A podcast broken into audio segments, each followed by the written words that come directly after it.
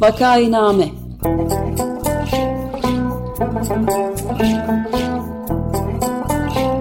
Salgın günlerinde memleket manzaraları. Hazırlayan ve sunanlar Güven Güzeldere, Ömer Matra ve Özlem Tekin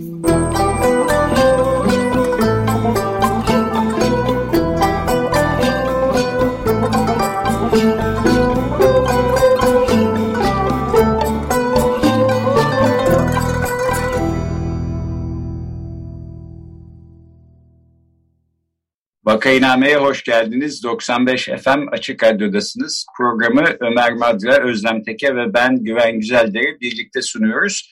Bugün Ömer Madra bizimle değil, konuğumuz daha önce de konuğumuz olmuş olan gazeteci yazar Gökçer Tahincioğlu. Hoş geldiniz Gökçer Bey. Merhabalar, iyi yayınlar. Merhabalar, evet konuğumuz Gökçer Tahincioğlu. Hmm, kısaca ben bir kendisini tanıtmak istiyorum. 1997-2018 yılları arasında Milliyet Gazetesi'nde çalıştı. Halen T24 internet sitesinde yazılarını sürdürüyor. Ee, geçen hafta Rıza Türmen'le başladığımız Osman Kavala davasını kendisiyle de konuşmak istiyoruz. Çünkü e, çok önemli e, T24 yazıları da oldu. Birincisi 25 Kasım tarihli 40 soruda Kavala davası adlı bir referans yazısıydı ve çok önemli bir kronoloji sunuyordu bize. Ve Birleştirilmiş Gezi davasının son duruşmasında Osman Kavala'nın tutukluluğunun devam etmesi üzerine de bir yazı yayınladı. Hoş geldiniz. Merhabalar, hoş bulduk. Evet, teşekkür ederiz yeniden geldiğiniz için. Biz geçen hafta e, bu Avrupa Konseyi'nin e, ihlal sürecini başlatması e, durumuyla da ilgili olarak e, Rıza Türmen'den Osman Kavala davasının e, geleceğinde, yakın geleceğinde neler olabilir diye konuşmuştuk. Fakat 17 Ocak'ta belki bir tahliye kararı çıkar diye düşünüyorduk. Sizde de tahliye kararı çıktıktan sonra bu davanın geçmişini konuşuruz diye umuyorduk ama öyle olmadı. Sizin e, 25 Kasım'da yazdığınız bir yazı var. 40 soruda Kavala dosyası. 1486 gündür tutuklu bulunan Kavala diye gidiyor. Tabii şimdi 1486'da günü, 1500 günde geçti tutukluluğu. Daha sonra e, tahliye kararının çıkmadığı 17 Ocak'ta da Avrupa e, Konseyi'nde yaptırım süreci başlıyor e, diye bir başka yazı e, kaleme aldınız. Aslında bu hafta hem de e, Hrant Dink'in e, katledilmesinin 15. yılı e, onunla ilgili bir program da yapabilirdik. E, günün birinde yapacağız diye de umuyorum. O konuda da bir yazınız var. Çok da güzel bir yazı. 60 soruda Hrant Dink cinayeti dosyası diye o yazının linkinde ben paylaşacağım en azından e, bizim e, bu programın duyurusunda. E, fakat e, şimdi Kavala, e, Osman Kavala'nın e, özgürlüğünden mahrum olarak hapiste kaldığı gün sayısı sahiden 1500'ü geçti. E, bu iş nasıl başladı, nereye kadar geldi? Bunun e, unutuyoruz da çünkü bazen ne olmuştu, e, işte neler oldu bu süreçte, neler yaşandı. Bunun bir özetini sizden e, alabilir miyiz? Şöyle aslında unutmamak mümkün değil. Hani ben de bu kadar sık yazmama rağmen e, kendi yazdıklarımı dönüp bakarak anımsayabiliyorum. E, özellikle Kavala dosyası e, böyle. Şimdi işte 1500 günü aştı cezaevindeki süreci. Bu süreç işte 1500 gün önce Kavala'nın uçakta e, gözaltına alınmasıyla başladı. Şimdi o dönem e, şunu biliyoruz dosyasında iki tane e, suçlama var. Bu suçlamalardan birisi gezi eylemlerinin e, finansörü olmak, e, bir diğeri 15 Temmuz darbe girişimiyle ilgili e, faaliyette bulunmak. Fakat e, bir süre sonra anlıyoruz ki e, aslında çok da kolay anlamıyoruz. Yani bu suçlamalar nereden çıktı diye baktığımızda aslında ta Gezi dönemini yani 15 Temmuz öncesinde e, bugün firari durumda olan cemaatçi savcıların ve polislerin hazırladığı bir fezleke çıkıyor karşımıza. E, bu fezlekede Kavala birebir e, aslında bugün hala konuştuğumuz şeylerle suçladı. İşte e, o dönem e, Kavala'ya yönelik bir dinleme yapılmış.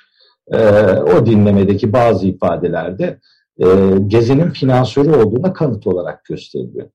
Sonra süreç ilerliyor. Yani o fezlekelerden e, bir şey çıkmıyor zaten. Bir işleme koymama durumu oluyor. Bir rafa kaldırılıyor.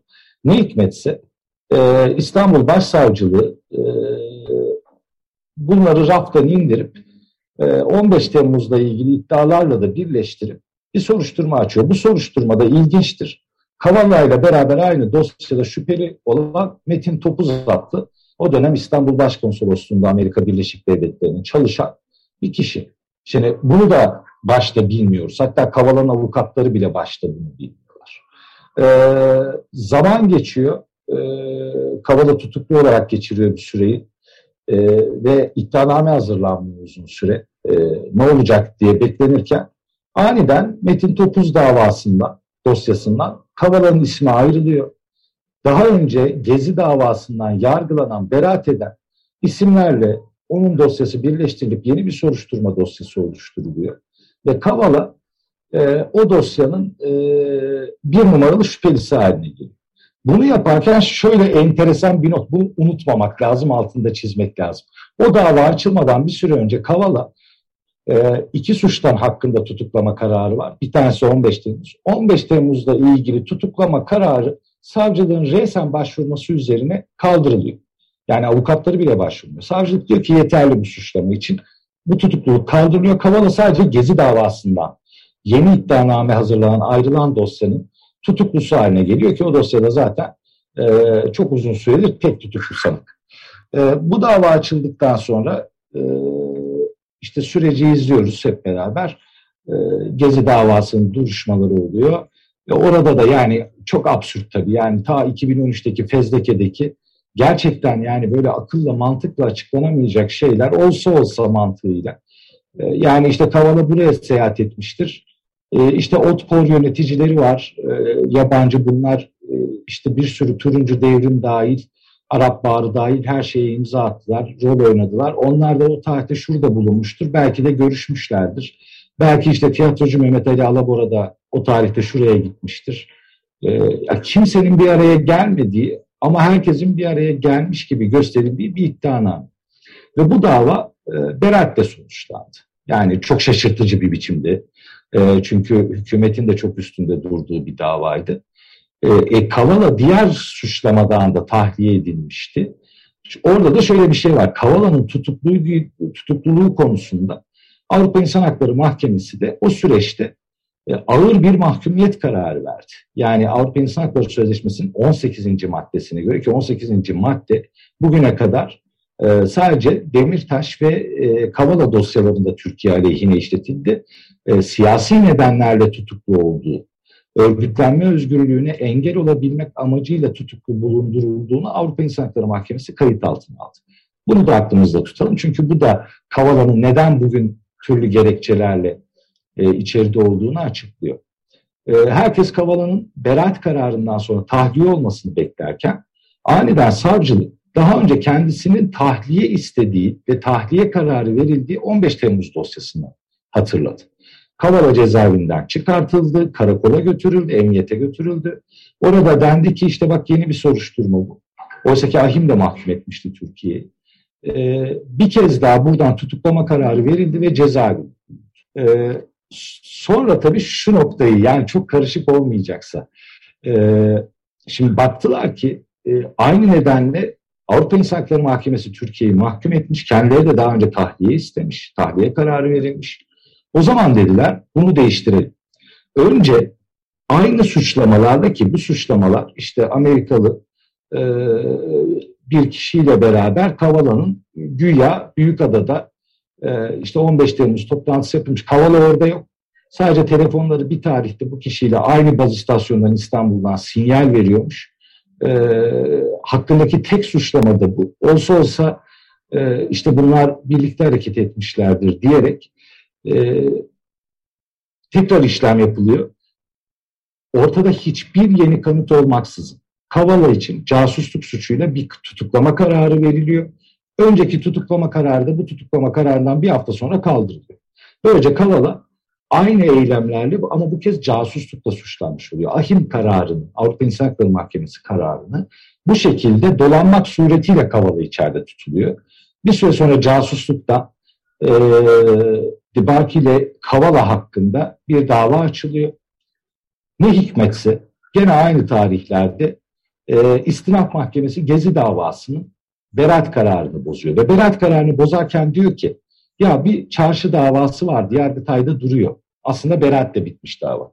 Bu dava mahkumiyet yani Yargıtay bu beraat kararlarını bozarsa bir bakalım e, Gezi davasıyla bu birleştirilebilir. Bir de diyor casusluk davası var. Kavala hakkında açılan. Bu da bununla birleştirilebilir. Ve istinaf mahkemesinin kehaneti tıkır tıkır tutuyor nasıl oluyorsa. Ee, bir anda Kavala hem casusluk davası hem Berat'la biten Gezi davası hem de Yargıtay'ın çarşıda, çarşı davasındaki Berat kararının bozmasıyla bozulmasıyla 52 sanıklı bir torba davanın bir numaralı sanığı haline gelmiş durumda. Bugün devam eden yargılama bu. E, defalarca hakkında tahliye kararı verildi. Defalarca aynı eylemlerle farklı suçtan tutuklama kararı verildi. Son suçlama e, casusluk ve gene gezinin finansörü olmak. Aslında ilk suçlama neyse son suçlama da o. E, ve ilk kanıtlar neyse son kanıtlarda bu. Üstelik de şöyle absürt yöntemlerde izleniyor. Yani o kadar gizli casusluk faaliyeti yürütülmüş ki bizim bunu tespit etmemiz mümkün değil diyor savcı. Yani onların casusluk becerileri e, savcılık için bir karime oluşturmuş iddianameye göre. E, işte biz şimdi e, tabii hani Türkiye'de önce yaftala sonra yargıla sistemi olduğu için hani Kızıl Soros e, ve benzeri şekillerde kimse adamın ne yaptığını da bilmiyor. Yani herkes bir kavala işte şunu yaptı bunu yaptı. Hani eylemleri bilen de yok suçlayan tarafta.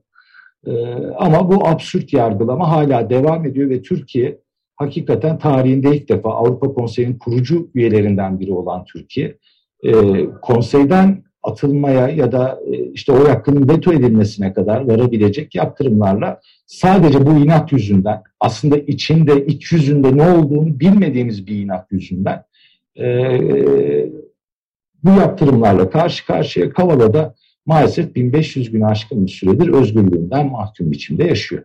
Bilmiyorum çok anlaşılır özetleyebildim. E, gayet iyi e, özetlediniz. Yani e, karman çorman bir durum var ama bu tabii sizin e, suçunuz değil. E, şimdi çok açık gözüküyor ki aslında burada siyasi bir dava yürüyor ve adalete e, sürekli ter, takla attırılıyor. Fakat bu da becerikli bir şekilde yapılamıyor belli ki. E, bir karar verilmiş, karar önden gitsin, gerekçesi arkadan gelsin ama gerekçeler de habire değiştirilmek zorunda kalınıyor filan. Böyle yani bunu görmek için aslında allame cihan olmaya gerek yok. Ee, ama böyle Avrupa İnsan Hakları Mahkemesi de bunu görmüş. Şimdi bir takım yaptırımlara belki maruz kalacak Türkiye. Bu yüzden iç yüzünü bilemesek de en azından dış kapından bu kadarını görüyoruz. Bu arada tabii olan Osman Kavala'ya oluyor. 1500 gündür hapishanede olmak, eşinden, annesinden, sevdiklerinden, arkadaşlarından uzak olmak filan e, öyle tazminatla falan ödenebilecek bir şey değil. E, bunu da unutmamamız lazım.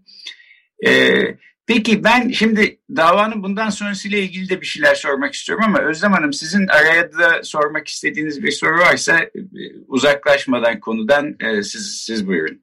Ya, şunu sormak istiyorum. Yani Türkiye şimdiye kadar bu ekonomik bir sonucu olmadığı durumlarda pek Avrupa Birliği'nin kararlarını, tutumunu pek takmadı. Ee, bu son e, Avrupa Birliği'nin ihlal kararını e, işletmesinin sizce bir e, ekonomik sonuçları olur da Türkiye'de buna göre son anda herhangi bir karar değişikliğine gidebilir mi? Şöyle, e, ya bir kere şunun altını bir çizmek lazım. E, bunun Avrupa Birliği ile bir ilgisi yok. Avrupa Konseyi, yani Avrupa İnsan Hakları Mahkemesi konseyin yargı organı konsey üyesi ülkelerin yargı organı ve Türkiye'de e, bunun imzacılarından birisi.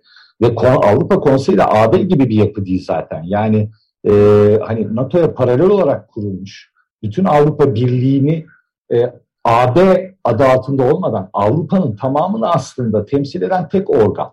Yani burada siyasi, ekonomik bir sürü karar alınıyor. Ee, Avrupa'nın geleceği vizyonu ile ilgili bütün kararlar alınıyor ve bütün büyük e, Avrupa ülkeleri gibi Türkiye'de bunun üyelerinden birisi. E, Türkiye'nin e, hani anayasa 90 yürürlüğe girmeden önce yani uluslararası sözleşmeler bizim iç hukuk kurallarımızdan e, kurallarımızın üstünde sayılmadan öncesinde zaten bunu imzalaması ve bunun tarafı olması söz konusu. Avrupa Konseyi Bakanlar Komitesi de Avrupa İnsan Hakları Mahkemesi kararlarının uygulanıp uygulanmadığını denetlemekle görevli orada.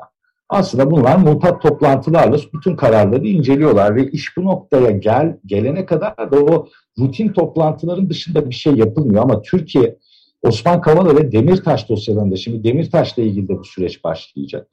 Ee, yani o kadar hani işte Güven Bey söyledi e, siyasi bir dava diye artık bunu söylemekten e, yana hiçbir beis yok. Hani normalde diyebiliriz ki ya yargıya siyasi mi diyoruz falan filan öyle bir şey yok. Avrupa İnsan Hakları Mahkemesi bunu karar altına aldı. Ee, bir noktada ben Türkiye'nin e, yaptırım uygulanmadan adım atacağını düşünüyorum. Ama bir noktada ve bu noktanın en son nokta olabileceği inancındayım. Ee, yani ekonomik olarak Türkiye'de şunu yapıyor. Yani Avrupa Konseyi'nin geliri Avrupa Konseyi üyesi ülkelerin yardımlarıyla e, oluyor. Türkiye'de buraya en fazla e, para yardım yapan ülkelerden birisi. Muhtemel Türkiye uzun süre bu kozu kullanabileceğini düşündü. Hatta e, Bakanlar Komitesi'nin ihlal sürecini başlatabilmesi için üçte iki bir oy çoğunluğu olması gerekiyor konsey üyesi ülkelerde. E, muhtemel Türkiye o süreçte de belki oraya vardırama, vardırmama ihtimalinin olduğunu düşünüyor. Çünkü ısrarla şu savunmayı yapıyor. Biraz önce anlatmaya çalıştım. E, işte biz ahim kararına konu suçlamayla ilgili gereğini yaptık. O konuda tahliye ettik. Bu başka bir dava diyor. Israrla. E artık tabii kimse buna inanmıyor. Yani hani biraz e, okuyan, yazan okumaya yazmaya da gerek yok. Yani dinleyen, gören, eden kim varsa bunun böyle olmadığını biliyor elbette. E, ve konseyde artık tatmin olmayan bir noktaya geldi. Türkiye bunu nerede bitirir?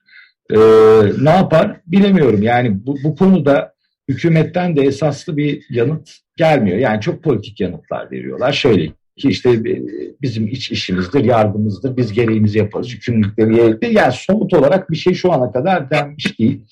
İşte bugün son olarak e, Türkiye bu konuda ne yapacağını ilişkin bir rapor sundu. Orada da eski savunmasını tekrarladı. Bu başka bir davanın konusuydu. Ahim kararı mahkumiyeti.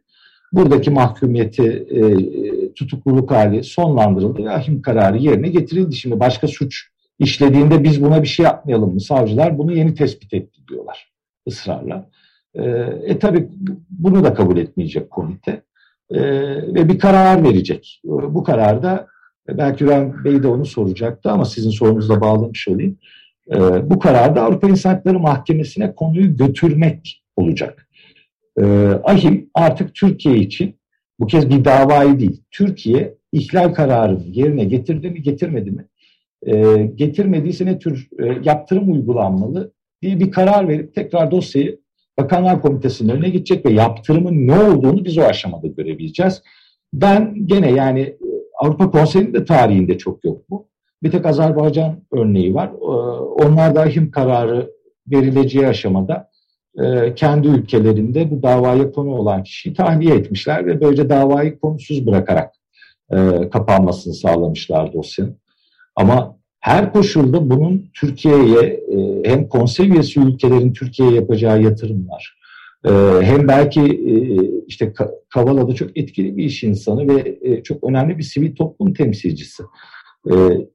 İşte bunu gördüklerinde bu kez Türkiye'deki hukuk sistemine yönelik bir güvensizlik duyuluyor ve zaten aslında çok uzun süredir bunun ekonomik yansımaları oluyor, olacaktır. Konsey bir yaptırım kararı olduğunda daha da ağır biçimde olacaktır. Peki bir de bu süreçte bir büyükelçi krizi yaşanmıştı. Ona da kısaca değinsek. Ee, işte içlerinde Amerika Birleşik Devletleri, Kanada, Almanya, Fransa, Yeni Zelanda filan gibi ülkelerin e, büyükelçilerinin bulunduğu 10 büyükelçi bir ortak açıklama yapmıştı. Cumhurbaşkanı Erdoğan çok kızdı. Bu ne terbiyesizliktir ya diye başlayan e, işte cümleler kullandı ve sonunda dedi ki demişti ki Gerekli talimatı ben Dışişleri Bakanıma verdim. Bu 10 tane büyükelçinin istenmeyen adam ilan edilmelerini hemen halledeceksiniz dedim. Bunu sizin yazınızdan okuyorum. O zamandan da hatırlıyorum. E, bu 10 büyükelçi şimdi hatırlamak babından e, soruyorum. istenmeyen adam ilan edildiler, e, ülke dışına çıkartıldılar filan mı? Yani oldu mu bunlar e, Erdoğan dedikleri yoksa nereye gitti? Bu kriz nasıl bağlandı? E, elbette olmadı. Bir arka kapı diplomasisi işletildi. Dışişleri Bakanlığı bir süre kulağının üzerine yaptı Erdoğan açıklamalarından sonra. Bu süreçte e, bir diplomatik e, girişimlerde bulunuldu. Muhtemel sempatik kanallardan ya bir açıklama yapın bu işi kapatalım denildi. Onlar da ikinci bir açıklama yaptılar. E, işlerine saygılı olduklarına yönelik ama o aslında çok muğlak ama Türkiye tarafından özür gibi algılandı. E, bence öyle de algılanabilir aslında. Bir geri adım olarak da algılanabilir. Şöyle bir durum var çünkü ortada. E, bu ülkeler konseyin Türkiye yaptırım uygulamasını aslında istemiyorlar. Yani bu hukuk sisteminin bir biçimde işlemesinden yanalar. E, aslında bu panik ve şey ortamı da biraz buradan kaynaklanıyor. Çünkü e, bir taraftan da e, bu hukuksuzluk karşısında e, yenilmiş gibi bir algı oluşacak. E, onun için aslında bu açıklamaları yapıyorlar ama o açıklamalar da hükümetin çok sevdiği şeyler tabii. Yani çünkü buna karşı çıkmak, bağırmak çok kolay. Yani karışmayın iç işlerimize diye bağırmak çok kolay. Hani belli bir noktada haklılık payı da bulabilirsiniz karışmayın iç işlerimize sözünden. Ee, ama bu konsey üyesi bir ülkeyseniz, NATO üyesiyseniz, Avrupa İnsan Hakları Mahkemesi'nin üyesi tarafıysanız, orada bir Türk yargıcı da bulunuyorsa, e, bu kararları in, uymak konusunda taahhütte bulunmuşsanız, e, insanlar davalarla ilgili fikirlerini belirtirler. E, ha doğru bir yöntemle belirttiler? Bence sonucun böyle olacağı çok belliyken çok e, yanlış bir yöntemle bu fikirlerini belirtmiş durumdalar. E, ama bu büyükelçiler yerli yerinde duruyorlar. Kavala davasını izlemeye de devam ediyorlar. E, hani sonucunda da bence gene açıklamalar yapacaklar. Zaten aslında açıklama faslını geçtik. Yani artık eylem aşamasındayız. Yani Türkiye ya Kavala'yı tahliye edecek ya sonuçlarına katlanacak. Böyle bir aşamadayız. E, katlanır mı hükümet? Bence katlanmayacak bir aşamada.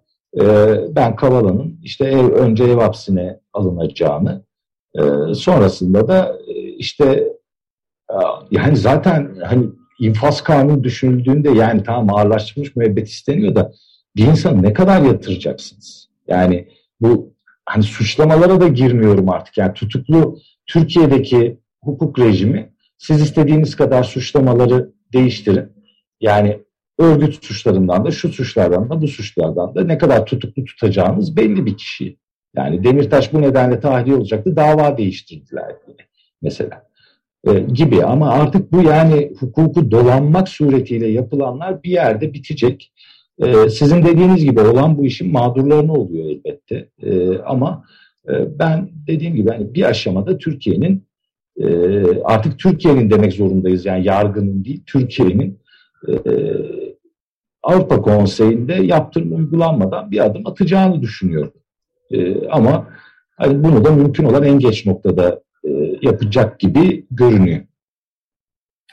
Evet, bu işi yani olan bu işin mağdurlarına oluyor e, teşhisiniz bence de çok doğru. Üstelik mağdurların bir kısmı Osman Kavala gibi yıllardır hapishanede tutuluyorlar. Bir kısmı da hayatta değil. Yani işte iki gün önce öldürülen Hrant Dink ya da birkaç gün sonra ölüm yıl dönümü e, gelecek olan Uğur Mumcu'yu hatırlıyoruz.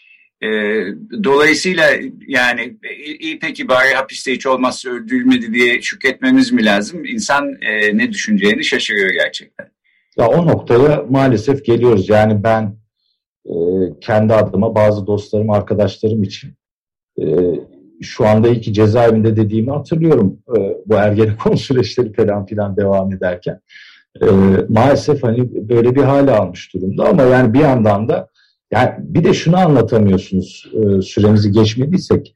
E, yani Türkiye o kadar kutuplaşmış bir ülke ki işte Osman Kavala, Kızıl Soros yatsın ya bu vatan haini. Yani şimdi bu kavramlar üzerinden konuşuyoruz.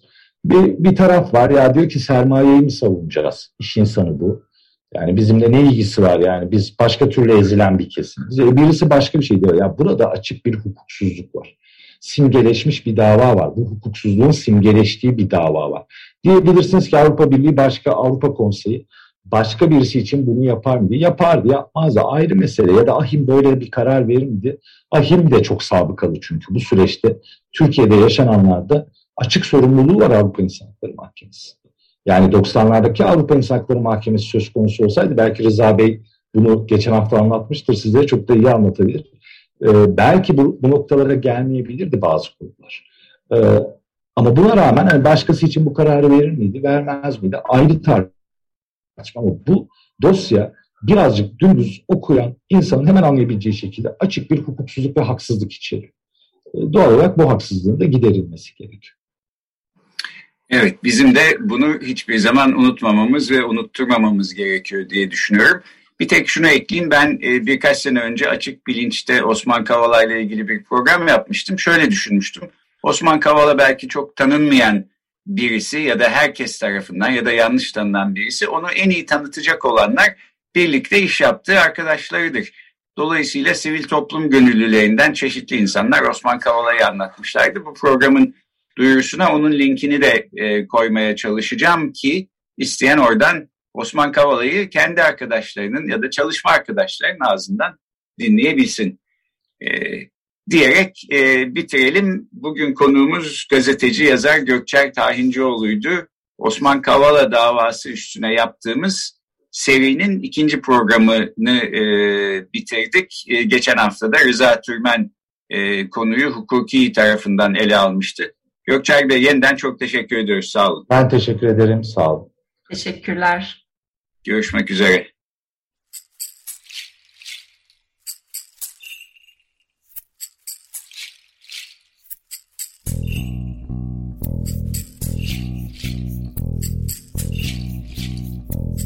Vakainame